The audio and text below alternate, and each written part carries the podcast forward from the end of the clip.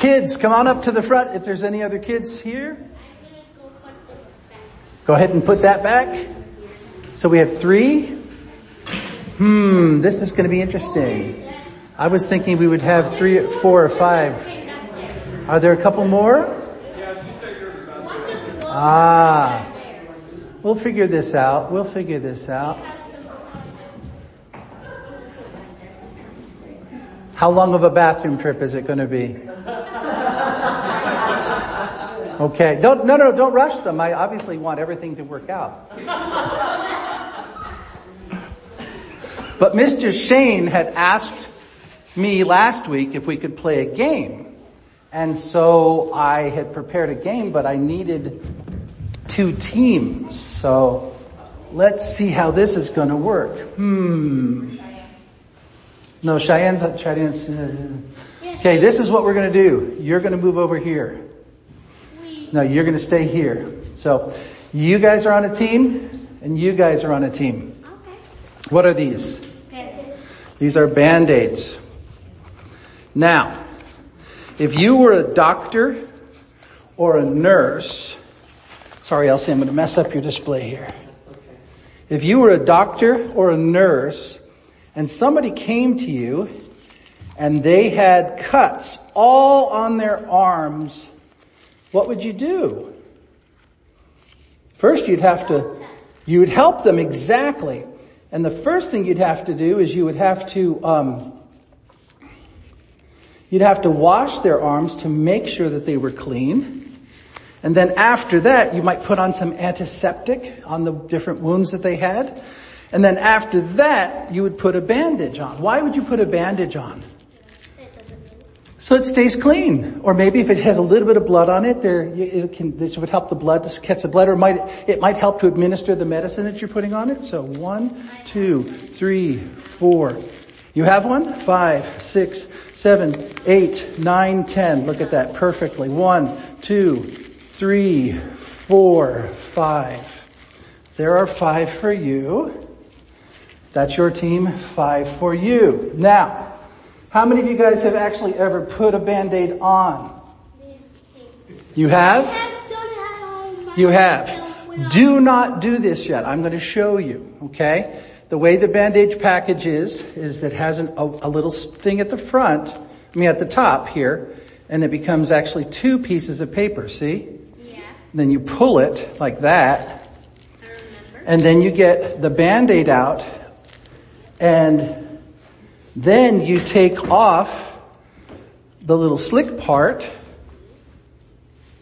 and you take off the other slick part and now you have two sticky pieces with the pad in between and then you, and then you put it on and push it down and it sticks.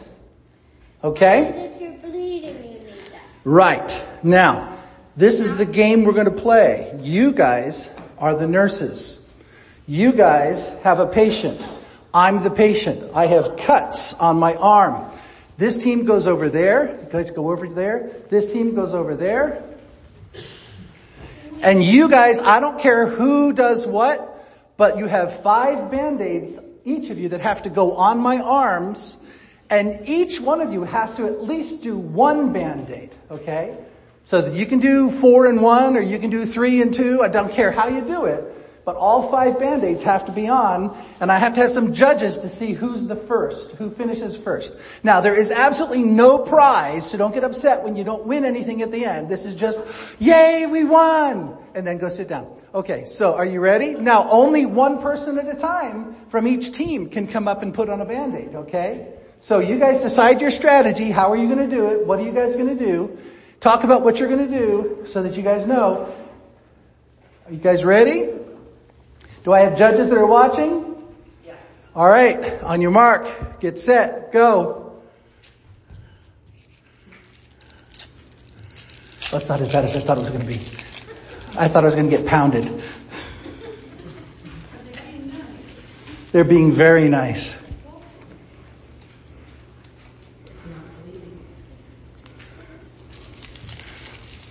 Oh, you have to go back now. Go back. Let your other partner come up. That was one. We've got four more.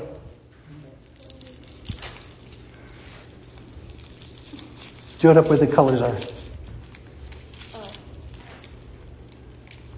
Well, that one's hard, isn't it? Looks like it's.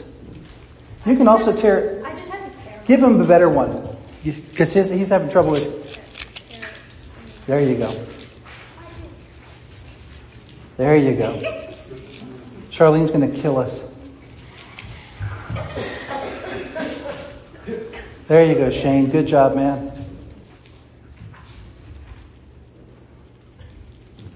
I was supposed to have a trash can up here. I got distracted. Okay, that's two on this side and two on this. Oh, three on this side. Uh oh, hurry up. Four on this side. Ah, ah. That's okay. Five on this. oops, not down. Five on this side. And four. Okay, one more, Shane. Come on up. Finish it up. This is going to hurt because there's hair.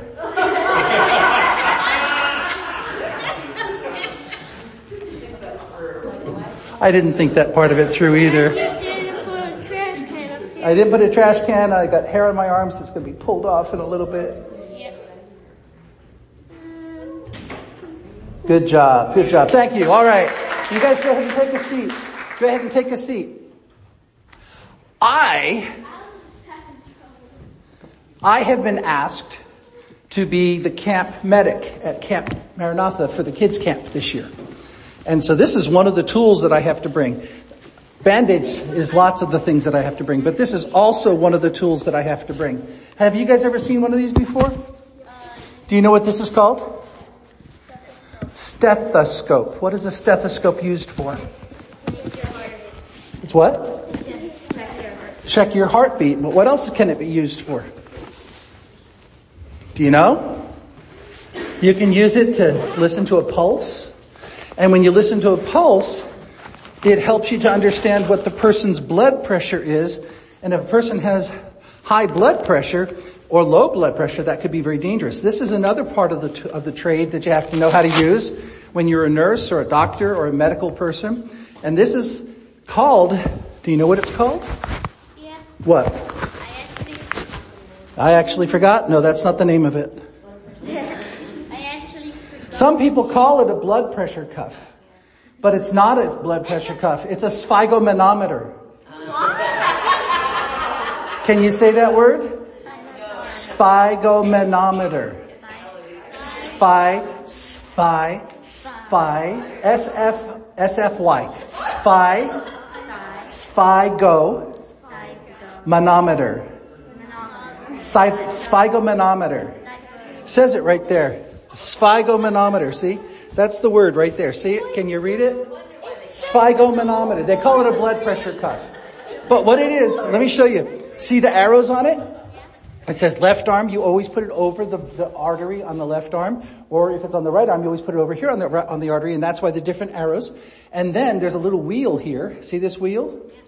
If I tighten it all the way down, it forces the air to go up into the blood pressure cuff, and if I loosen it, then it lets the air out, and the air comes out the bottom of this hole. See, watch. Watch what's happening to the blood pressure cuff, because I've got it on my arm. I've tightened down the knob. Now watch. Watch the blood pressure cuff as I squeeze the bulb. See, it's getting bigger. And look at the gauge. It's a balloon. It's like a balloon, exactly. And see the, the gauge? Yep. It's getting tighter and tighter. Ow! And it's not letting go. There's a lot of pressure there right now until I turn this knob. Watch the needle when I turn the knob. We. And the way this works is, as you're let, slowly letting the pressure down, you're also listening with the stethoscope. And as you, as the pressure goes down, you begin to hear the beat. And then once the pressure gets low enough, then you stop hearing the beat and you're watching to see what number it was at the top when you first heard the beat and what number it was at the bottom when you stopped hearing the beat. And that's the blood pressure. That's how doctors and nurses know if you're sick or not, or if you have a problem with your heart or with your circulatory system.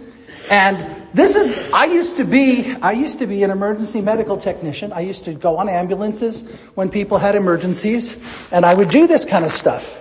I would help people. I would do first aid or I would do, I remember one time we had a lady who, Um, she had had a stroke and she had passed out, but she had had vomited, and so we had to actually get a, some suction and suction out the vomit so that she could breathe. I knew another guy that he had um, diabetes and he had passed out because of his diabetes, and we we had to help him get to the hospital so the doctors could get his medica- his his medicine right. We had an older lady one time she fell and she broke her hip, and we had to help her carefully get her onto the stretcher, you know, the, not the stretcher, but the, the, the board that they put people on and then let, lift that onto the, to the, to the gurney and then get that into the ambulance. See, that's what, that's what medical people do. Their whole point is to try to help you get better. Yes, sir.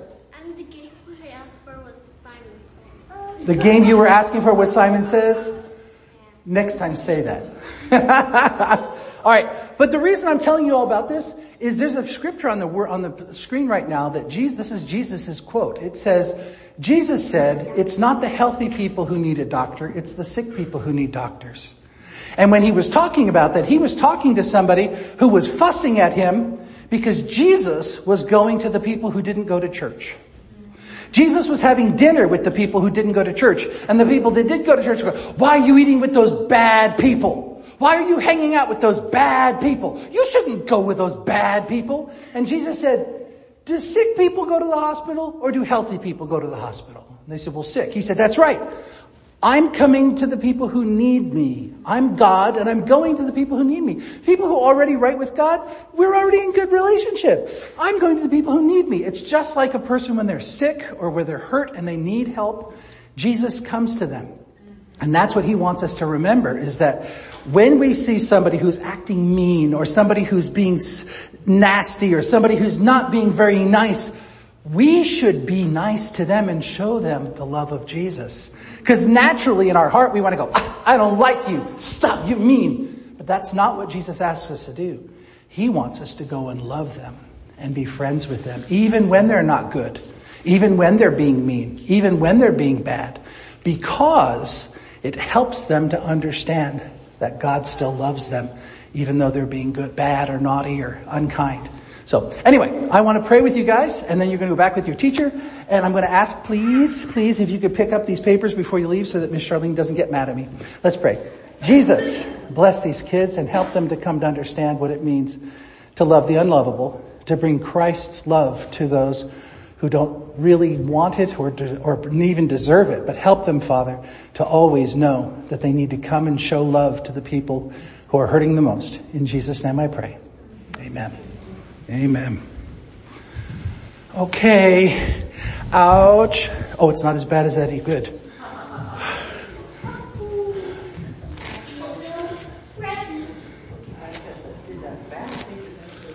You guys are good. Thank you so much. Thank you, thank you, thank you. I will get this, these band-aids off. This isn't bad at all. Thank you, Evelyn, for bringing these bandages. I'm glad. Thank you. I'm very thankful that they're old and cheap because they didn't hurt coming off. all right. Changing gears slightly, but not, not exactly all the way. Last week, we looked at 1 Samuel chapter 9. So I want to go back there just for a little bit. And if you look at chapter 9 verse 2, it says, come on. I'm going to actually go to verse 1 of chapter 9. There was a man of Benjamin whose name was Kish, who was the son of Abiel, who was the son of Zeror, who was the son of Bechorath, who was the son of Aphiah. He was a Benjamin, Benjaminite, and he was a man of wealth. And he had a son whose name was Saul, a handsome young man. And so we, oh, and there was not a man among the people of Israel more handsome than he. From his shoulders upward, he was taller than any of the people. And we looked last week, if you remember, at the story of Samuel as he was trying to find his father's uh, donkeys.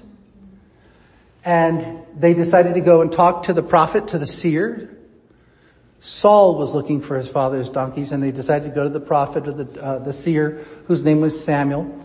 And Samuel said to him, the donkeys are okay, come to the feast. Remember we talked about all of that.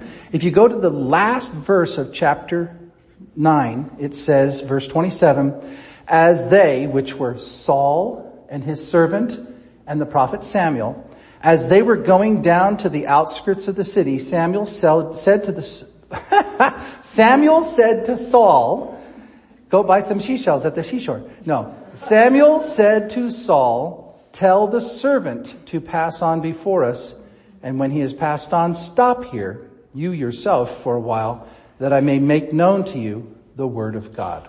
So today we are going to look at the word that Saul receives from Samuel and what happens following that. But before we did that, this is the beginning of our look at the king known as Saul. And I wanted to ask you guys already before we get started, what do you know already about Saul? What have you learned? What have you studied? What, what do you remember about this man? At first he does okay, but then he gets an evil spirit. I'm not sure exactly which part I just want to hear what you, what's in your heart.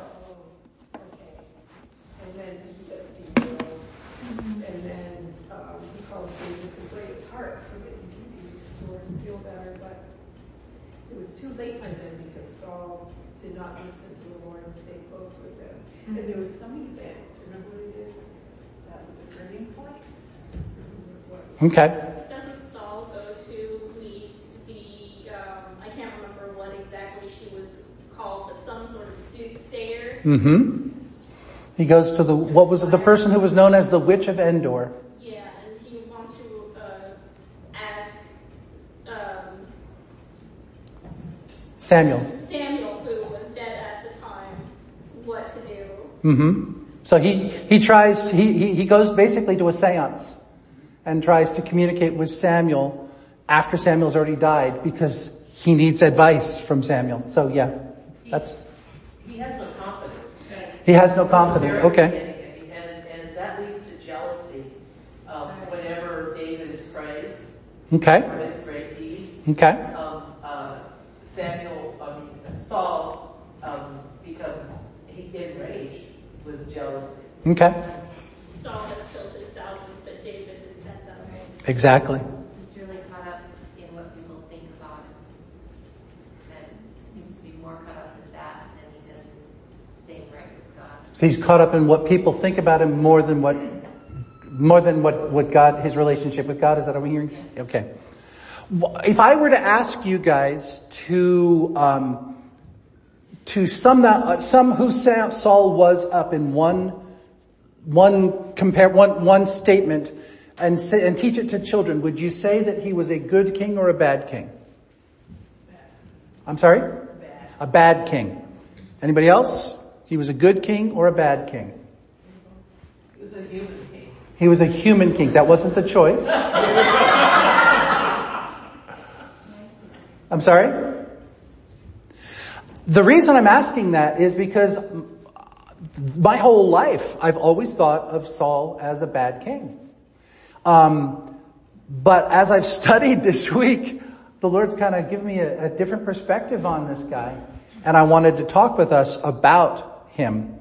Um, I asked you what you know, what you think about Saul. I want to look to see what does the Bible say. Now, obviously, we do not have time this morning to go through everything that the Bible has to say about Saul, but I've picked out a few things. So we're gonna we're gonna bounce around a little bit, and then we're gonna come right back to 1 Samuel chapter 10. First of all, we just read 1 Samuel chapter 9, verses 1 and 2. Saul was a, a young man at the time that he comes into the story.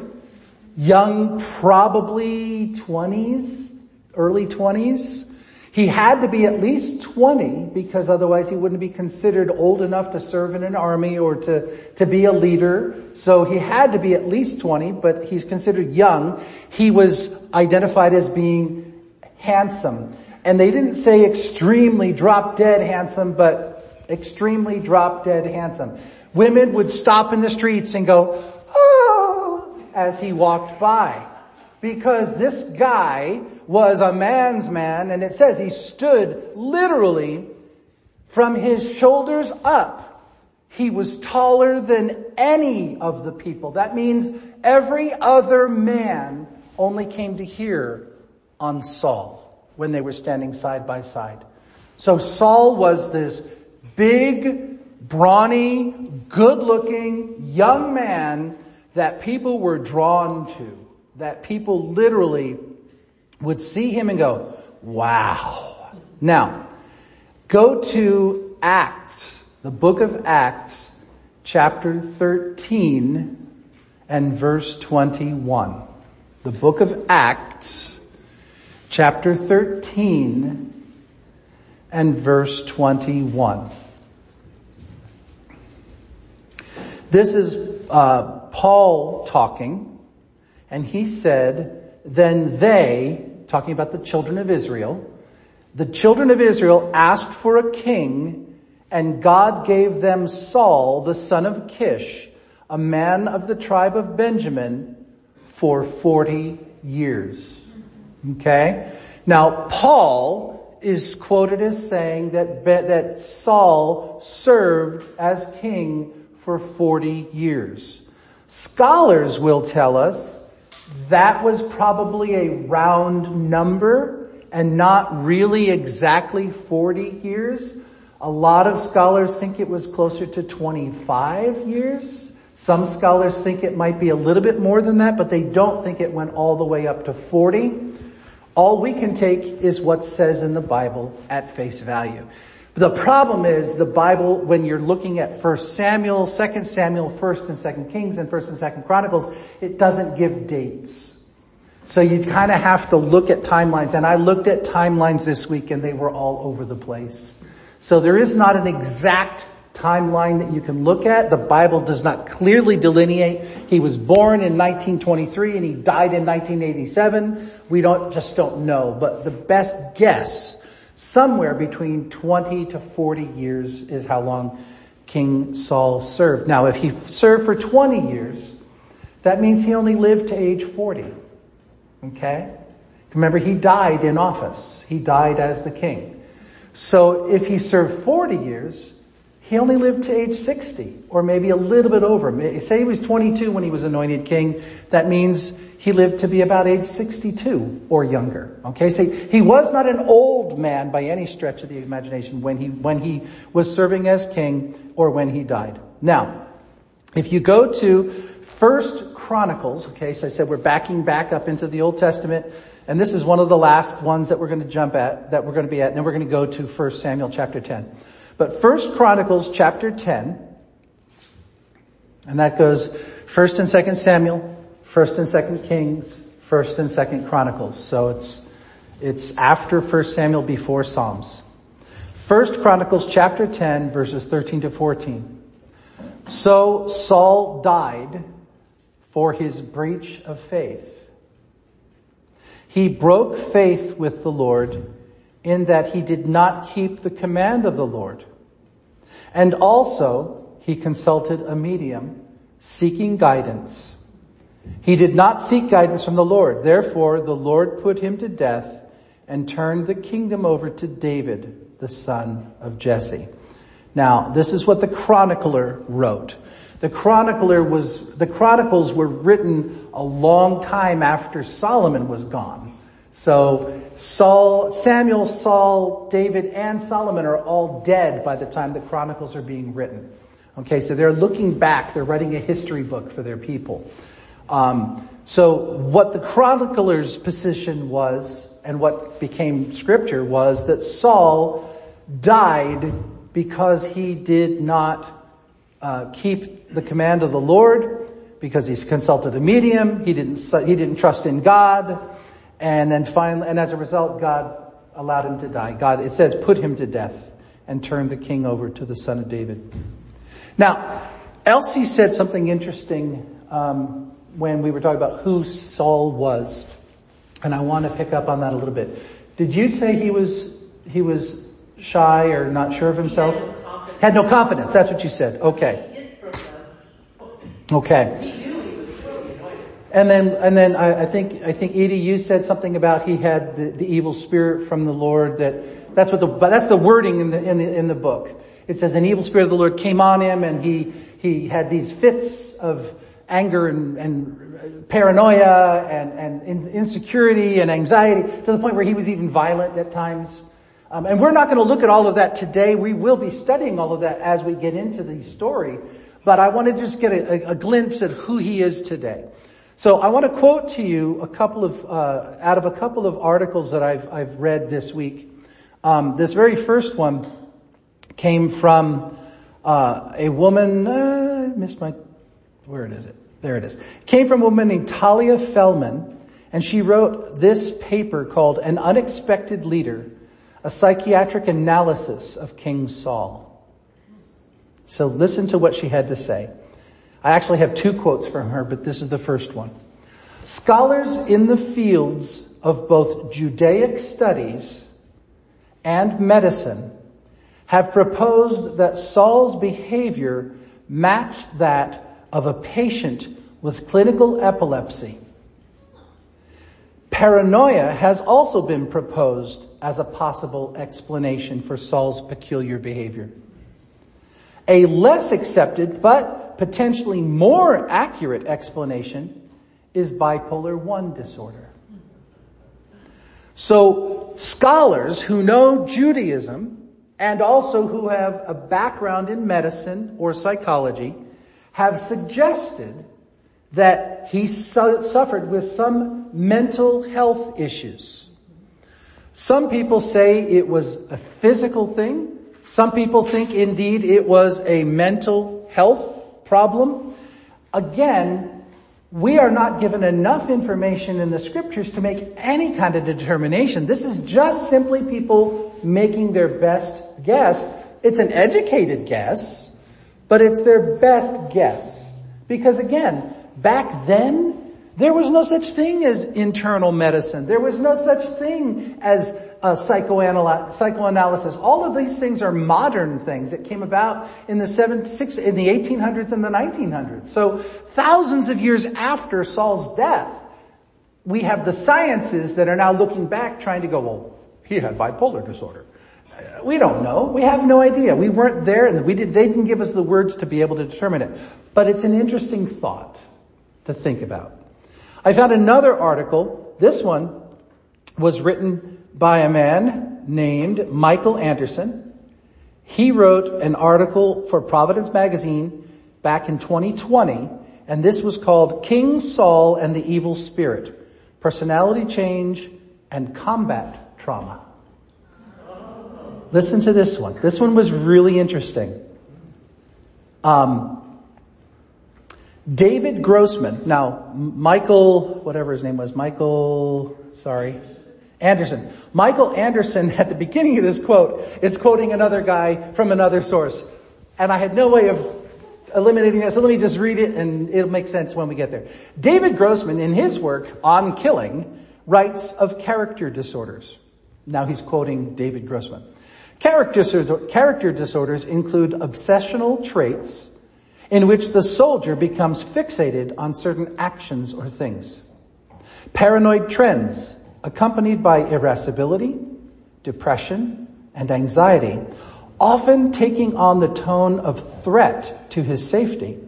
Schizoid trends leading to hypersensitivity and isolation. Epileptoid character reactions accompanied by periodic rages. The development of extreme dramatic religiosity. And finally, degeneration into a psychotic personality. What has happened to the soldier is an altering of his fundamental personality. Now he goes into his own words. Michael Anderson then says, King Saul's exhibited characteristics strongly suggest combat trauma after the onset of the evil or distressing spirit. His personality changed from being humble and merciful to raging against both David and his son Jonathan. He had a strong sense of apathy and depression, as was demonstrated by his attempts to find peace of mind through music. and his failure to do so resulting in uncontrollable rage or unhinging of the mind. His wide mood swings and drastic changing of mind show a troubled and uncertain psyche. And I'm inserting here, think about the situation where Paul, Saul goes into the cave to relieve himself, to go to the bathroom, and David and his men are in the back of the cave, and David sneaks up and cuts off a piece of Saul's cloak. And then Saul is finished going to the bathroom and he leaves, and then David comes to the mouth of the cave and he says, King, I am your servant. I am your, I am loyal to you. Here is part, here is the proof. You were in my power. I could have killed you, but I didn't. And what does Saul say? I'm so sorry. I'm wrong. And he leaves. This man was hunting David down to kill him, had an army with him, and then in a moment, total change of affect and leaves in tears. I'm so sorry. I'm so sorry. Forgive me. I'm so sorry. So his wide range, his, excuse me, his wide mood swings and drastic changing of mind show a troubled and uncertain psyche. Another indicator of combat tra- trauma, his duels with David and extensive paranoia, even as David repeatedly demonstrated and proved his innocence. Now, turn to 1 Samuel chapter 14 verse 52.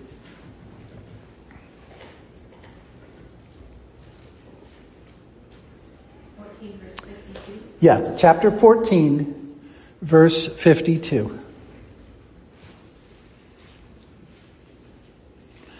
There was hard fighting against the Philistines all the days of Saul.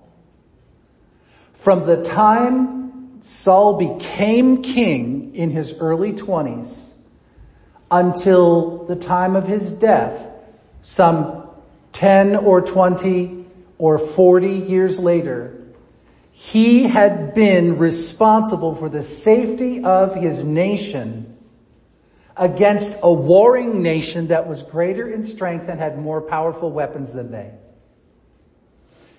Think about what's going on in our world today with the Russians fighting against the Ukrainians and the Russians having the greater army and the greater weapons and the Ukrainians scrambling trying to defend themselves.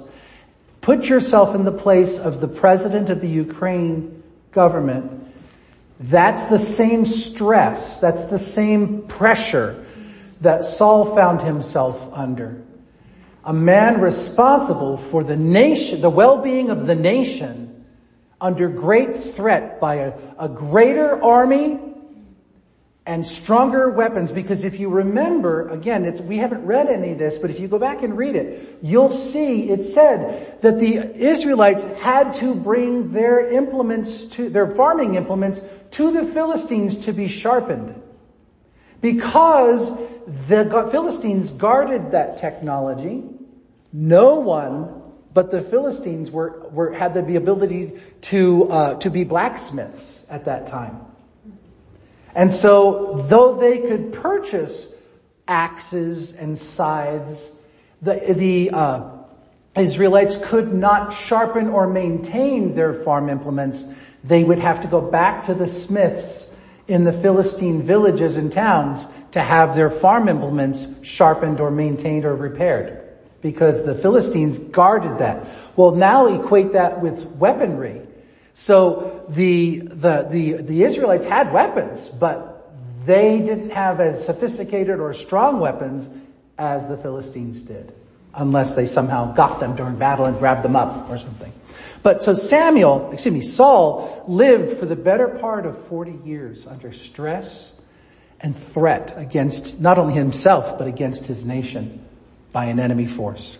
So my question to us this morning as we're looking at Saul as who he is as a person, is it possible that King Saul started out as a mild-mannered, gentle soul who indeed experienced post-traumatic, stress disorder, but it went undiagnosed because they had no means of diagnosing it back then. So here this man is trying to do the best that he can with what little he has. and he's under such great pain that he has a breakdown, a mental breakdown. And he still can't just stop being king. He has to just press through. Now, let me go back to um, Talia. This is the second quote that I took from hers. Hers was, again, an unexpected leader, a psychiatric analysis of King Saul. King Saul is arguably the most perplexing personality in the book of Samuel. The first king of Israel, and the only king who preceded the Davidic dynasty. Saul faced challenges in his public leadership and in his personal life. In both of these forums, Saul drastically fluctuates between bold, assertive, and courageous, and meek, and timid, and afflicted. These conflicting descriptions of Saul suggest that perhaps he was not simply a human with changing moods, but that he was a genuine he had a genuine metabolic disorder. It is important to keep in mind that Saul, like many other personalities in the Tanakh, in the, in the, the Holy Scriptures, was an agent of God and route to completing a mission. Still, being part of a divinely ordained plan does not dictate that every person in that plan is perfect. In fact, a person's flaws are often an integral part of the role that he is best fit to play. Therefore, Saul's deficiencies do not deem him corrupt, even if they led him to act unfavorably.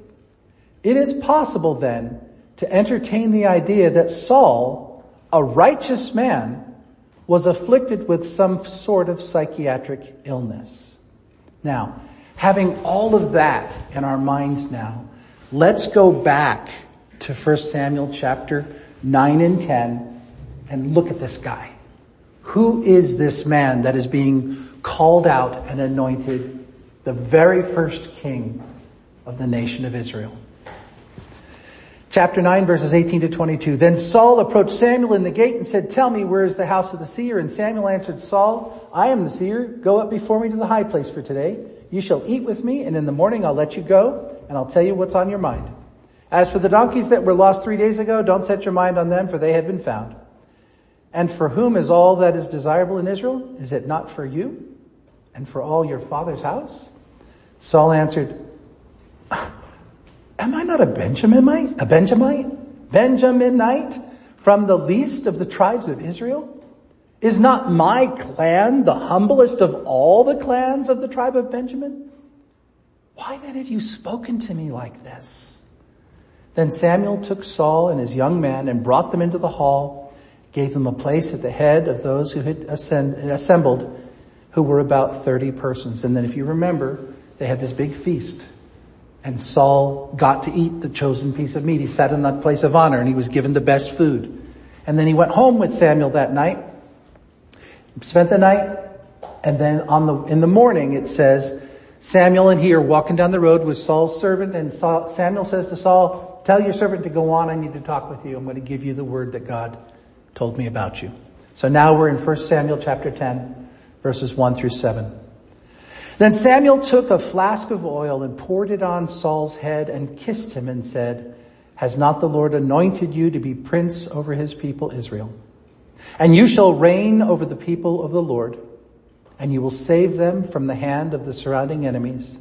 And this shall be the sign to you that the Lord has anointed you to be prince over his heritage. When you depart from me today, you will meet two men by Rachel's tomb in the territory of Benjamin at Zelzah. And they will say to you, the donkeys that you went to seek are found. And now your father has ceased to care about the donkeys and is anxious about you saying, what shall I do about my son? And then you shall go on from there farther and you'll come to the oak of Tabor. Three men going up to God at Bethel will meet you there. One carrying three young goats, another carrying three loaves of bread, another carrying a skin of wine. And they will greet you and give you two loaves of bread which you shall accept from their hand. And after that you shall come to Gibeath Elohim, where there is a garrison of the Philistines. And there, As soon as you come to the city, you will meet a group of prophets coming down from the high place with harp and tambourine and flute and lyre before them prophesying. And the Spirit of the Lord will rush upon you and you will prophesy with them and be turned into another man. Now when these signs meet you, do what your hand finds to do, for God is with you. Look at what Saul, Samuel said to Saul and how detailed these instructions were. Why? I think you build confidence in Saul that this is someone I can trust. Okay, uh, God, God's doing something. Exactly. Exactly. See, Samuel is not going to be mentoring Saul through all of this becoming king. They are living in two separate towns.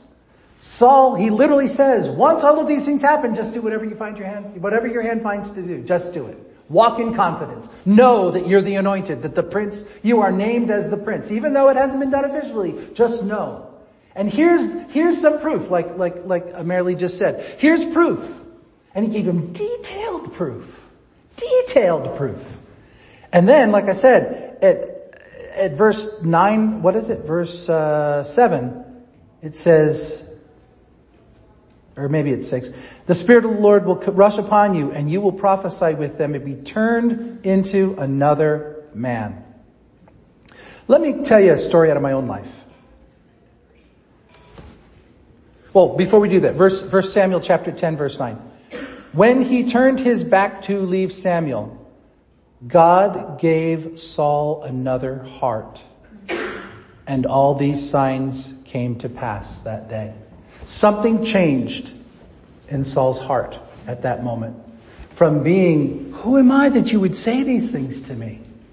To, wow, really? I'm the anointed? I am the one that's going to be the leader? Wow, something changed. When I was, uh, back in 2006, I had been ordained in the church at the district assembly.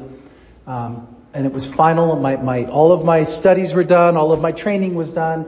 All of the, the years and decades, literally, of preparation was finally done. And in that moment, the general superintendent at the district assembly re- laid his hands on me and he said, I, I anoint you. I don't remember the exact words, but he, he laid hands on me and anointed me as an elder in the church of the Nazarene. And then one of the elders who was present that I had asked them to do it prayed a prayer blessing over me. And then it was over with. And then we had a party and then we came home. And then in July, my father-in-law died. And I was actually at teen camp because I was the director that year of both the junior high camp for one week and then the following, then the weekend between I was hosting the guest speaker who was there for both camps. And then the next week I was the host, I was the, the, director of the senior high camp.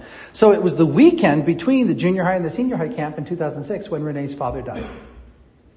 So I left camp after the second camp was over with and got everything buttoned up and left and I flew, came back here and then I flew from here to Texas to officiate at my father-in-law's funeral. And uh, Renee was already down there. She had gone down when her father got sick, and so we we met up together, and then we were there for about a week and a half or so. Anyway, it was the Saturday afternoon when they were doing the funeral at the church, and I again I officiated my very first time ever officiating as an ordained elder in the Church of the Nazarene. I was scared to death. It was hard because it was my father-in-law, and I loved him desperately, and I was trying hard to keep it together. But when it was all said and done, I was standing in the foyer of the church, I think, or it might have been the fellowship hall, I don't remember. And one of the women who had, who I had known for the better part of 40 years or 30 years came up to me because I, I've known her since I met Renee. And she came up to me and she said, there's something different about you. I, I can't put my finger on it, but you're different. You're not the same Bob I used to know.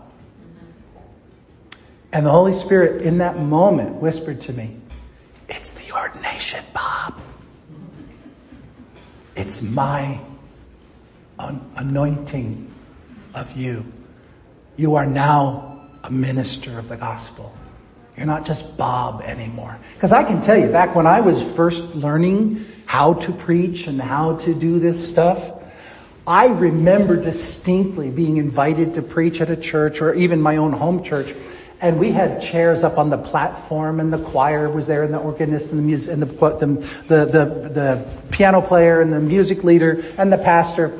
And one by one these people started leaving the platform you know, their part was done and they'd go sit down in the pews. And then finally the pastor said, well, this morning we're going to be blessed by the ministry of, of Bob Sugden. So let's give your full attention to him. And then he would leave the platform. And I was sitting in the chair and I was like,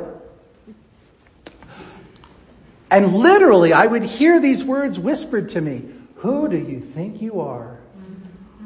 That you should stand behind that sacred desk and try to tell these people, thus says the Lord. Who do you think you are? And that was literally something I had to contend with in the early days of learning to preach. But after I was ordained, after I had hands laid on me and prayed over by the leadership of the denomination, less than two months later, I'm standing at my father-in-law's funeral and a woman comes up to me and says, you're not the same. I can't figure out what it is about you, but you're different. And see, that's what I see here in Saul's story. This is a guy who goes, who am I that you would single me out? I'm just, I'm of the smallest tribe of the nation of Israel. My family's the least family in the whole tribe. I ain't much of anything. Oh yeah, I'm pretty. Big deal. Everyone goes cat calls as I walk down the street. That doesn't help me much with my friends, believe me. I always feel awkward. I always kind of slouch as I'm in a crowd because I stand head and shoulders above everybody. I don't want anybody to look at me. See, this is the mindset of this man who's being told he is the anointed one who will be the king, the very first king of the nation of Israel. And it says in 1 Samuel chapter 10, verse 9, God gave him a new heart. And I have to see, I have to hear in those words that Saul literally stood erect for the first time in his life with a confidence not his own, with an understanding that he was somebody and he was able to walk in that. But then look at chapter 10 verses 14 through 16. He gets home from his excursion looking for the donkeys. And when he gets there, his uncle greets him and says, so where'd you guys go? And the servant says, oh, we went to see the donkeys. And when we saw that they weren't to be found, we went to the prophet Samuel. And Saul's uncle then said, oh, you went to the prophet? Please tell me what the prophet said to you. And Saul looks at his uncle and says, he told us plainly that the donkeys had been found. But about the matter of the kingdom of which Samuel had spoken, he didn't tell him anything. See, his heart had been changed, but his pattern of relationship hadn't he still saw himself as less than, or at least he didn't have enough confidence yet in who he was to be able to speak it to even a family member. Isn't that interesting? Then look at 20 through 24. Then Samuel brought all the tribes of Israel near, and the tribe of Benjamin was, Benjamin was taken by Lot. See, what they're doing is they're, they're saying, all the 12 tribes come forward. And they reach into the thing. The tribe of Benjamin has been identified as the family from which the king shall come. And so then all the elders of the family of Benjamin come. And it says, and the, uh, he brought the tribe of Benjamin near by clans. And the clan of the Matrites was taken by Lot. So all the Matrites stepped forward. And then finally, as they're going man by man through the clan of the Matrites, Saul, the son of Kish, his name was pulled out. This is your new king. But when they looked for him, He couldn't be found. So they inquired again of the Lord, is there a man still to come? And the Lord said, look for him in the luggage. And they ran and they took Saul from there. And when he stood head and shoulders taller than any of the people, and then Samuel said to all the people, do you see him whom the Lord has chosen? There is none like him among all of the people. And all of the people shouted, long live the king! Long live the king! Can you imagine this timid, insecure, albeit anointed and slightly changed in his heart person, having to receive all of this attention?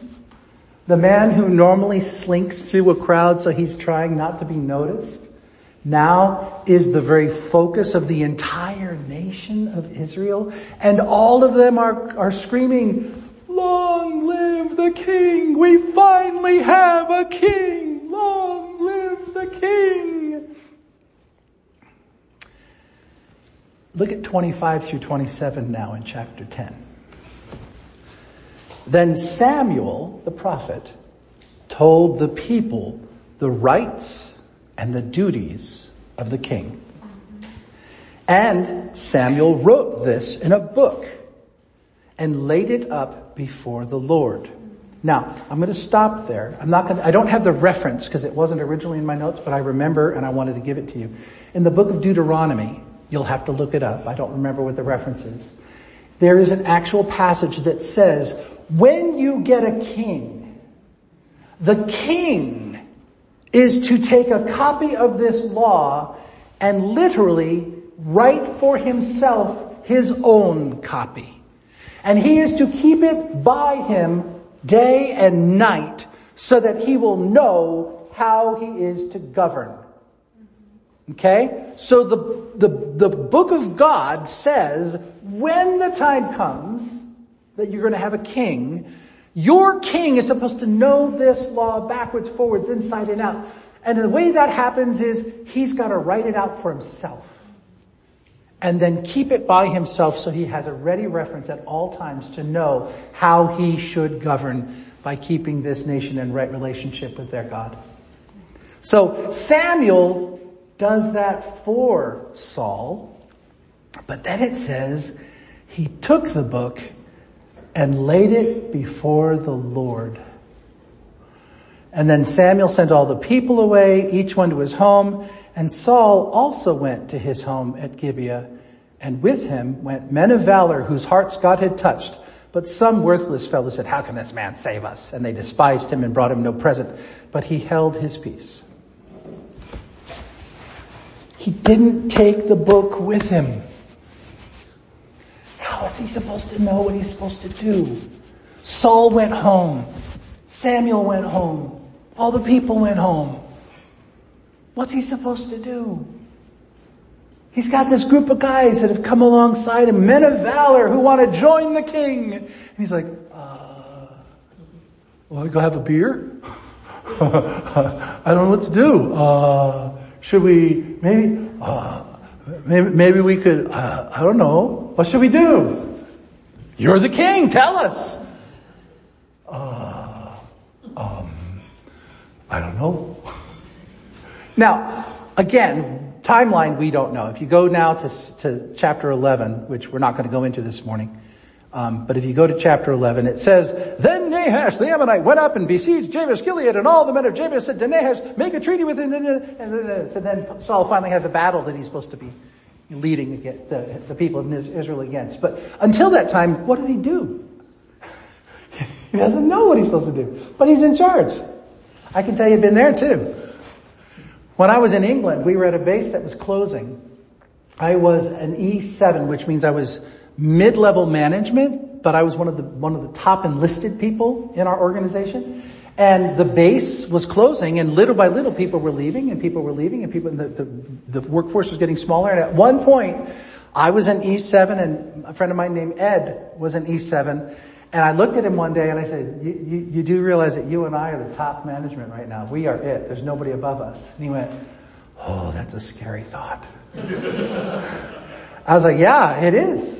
Because when the commander calls and asks a question, he's going to expect us to have an answer.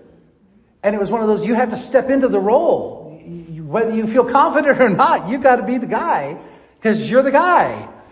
And I don't know if you've ever been in that kind of a situation before, and you know, where, where you're the one who's responsible. You're the one who has to know. You're supposed to be the leader. And everybody's looking at you going, hmm, so? So now you're getting a sense of this bad king who was always after David and being mean to David and being, being paranoid about David. Well, again, we don't know all of it, but we have a glimpse now. And we're going to start studying more and more and more about him. So as we're closing this up, my question for me, for, for me, but then also for you is, so what am I supposed to take away from this? Okay, it was real cute, God, Pastor, that we went through all of this and you've read those really neat article pieces and, and we've looked at the scriptures, but so what? What am I supposed to take this, take home and do with this? I would say what you're supposed to take home and do with this is first of all pray and say, God, do I identify with Saul? Have I lived that where I have low self-esteem and low confidence and I'm being expected to do and I really don't know what I'm supposed to be doing and I have nobody guiding me and nobody teaching me, just expecting me to know? Have you ever found yourself in that situation? Are you currently in that situation? How do you get past that? And I would tell you, don't contact a medium and ask for your dead cousin to give you word from beyond the grave. I would tell you to go before God and ask Him to bring mentors into your life and to help you to come into whatever it is that God needs from you. But at the same time, I would encourage you, if you're in that situation, I would encourage you to begin to build up your own arsenal. Whatever you're lacking, start looking for resources. If you don't know, ask questions. There is no shame in asking questions. The shame comes in when you're trying to lie about what you know. That's what I would say to you. Now, if you're not in that situation, say you, you, you've never been in that situation or you're not in that situation today, there are probably people in your life who are. And they're trying to fake it just as much as Saul was. And maybe you could be that godly person that comes alongside that faker and says, hey, can I help you walk through this? Let me tell you one other story out of my past. This was not my personal one, but this is a friend. I thought it was the greatest thing she'd ever done. I, in the Air Force back in the 1990s, they did an incredible drawdown of personnel. Okay, we were, I, I don't know what the exact numbers were, but say there was a million people in the Air Force and they brought it down to 500,000. Okay, that means literally everybody had to do more with less. Okay? One of the things that happened in my case was, and that's what happened to me when I was in England, I was in this career field that was part of personnel but separate from all of the rest of personnel. So I had my own rules, my own understanding of my job, but then because of this drawdown in the military, they said, no longer will this be a separate job code, it will be part of this job code. And overnight, I was now responsible for knowing this stuff, even though I had never been trained in this stuff. Okay?